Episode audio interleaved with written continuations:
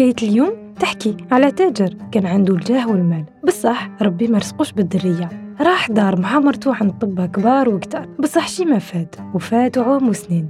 ربي رزقهم بولد وسموه فرج. تربى في العز والفشوش واللي يطلبها كانت تحضر ليه. بعد مدة توفى هذاك التاجر وخلى كامل الملك ديالو لوليدو ومرتو فرج اللي كانت يماه تسنى فيه يخلف باباه في التجارة ويحافظ على اسم العائلة رافق عباد ما يصلحوش. لعبوا له بعقله ونصحوه باش يغلق الحوانت ويبقى يصرف في دراهمه حتى خلصتو كل شيء والحق حتى وين باع الحوانت ورثهم باباه عن جدو. ويماه مسكينة حارت واش تعمل معاه. وقالت له رايك تالف يا وليدي. وبقات غير تدعي باش ربي يهدي وليدها ويرجع لطريق الصواب.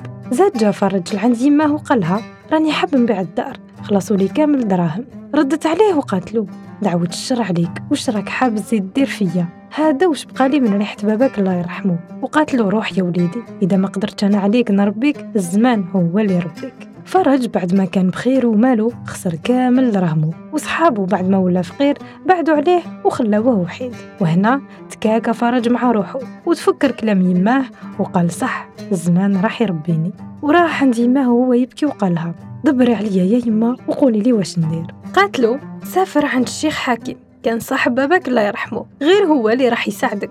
على بالي راح يديرك في مقام وليدو وراح فرج عنده وعرض عليه الشيخ حكيم يخدم عنده في البساتين ديالو ويخلصوا بالنهار. وبدا فرج يخدم وتبدلوا طبايعه ولا يخدم ويجد صح في خدمته غير باش يعوض يماه في الشي اللي فات. وكان في كل مرة يجي يخلصوا الشيخ حكيم يقولوا أعطيني النص وخلي لي النص باش تنبعتو ليما وبعد سنوات من الخدمة طلب منه الشيخ حكيم أنه يسير له التجارة ديالو وما تفرج بالفرحة. وحس باللي ربي عوضه بعد الفترة اللي كان تايه فيها. وفاتوا عوام وسنين. فرج توحش بلادو وحب يرجع ويعيش مع يماه. وطلب من الشيخ حكيم يخليه يروح لكنه رفض وقال له وحيش ما تجيبش يماك تسكن هنا. وراح فرج لبلادو وقال يماه جيت نديك تعيشي معايا. سافروا وراحوا. ولقاو الشيخ حكيم وجد لهم عرضوا عليها الكلام.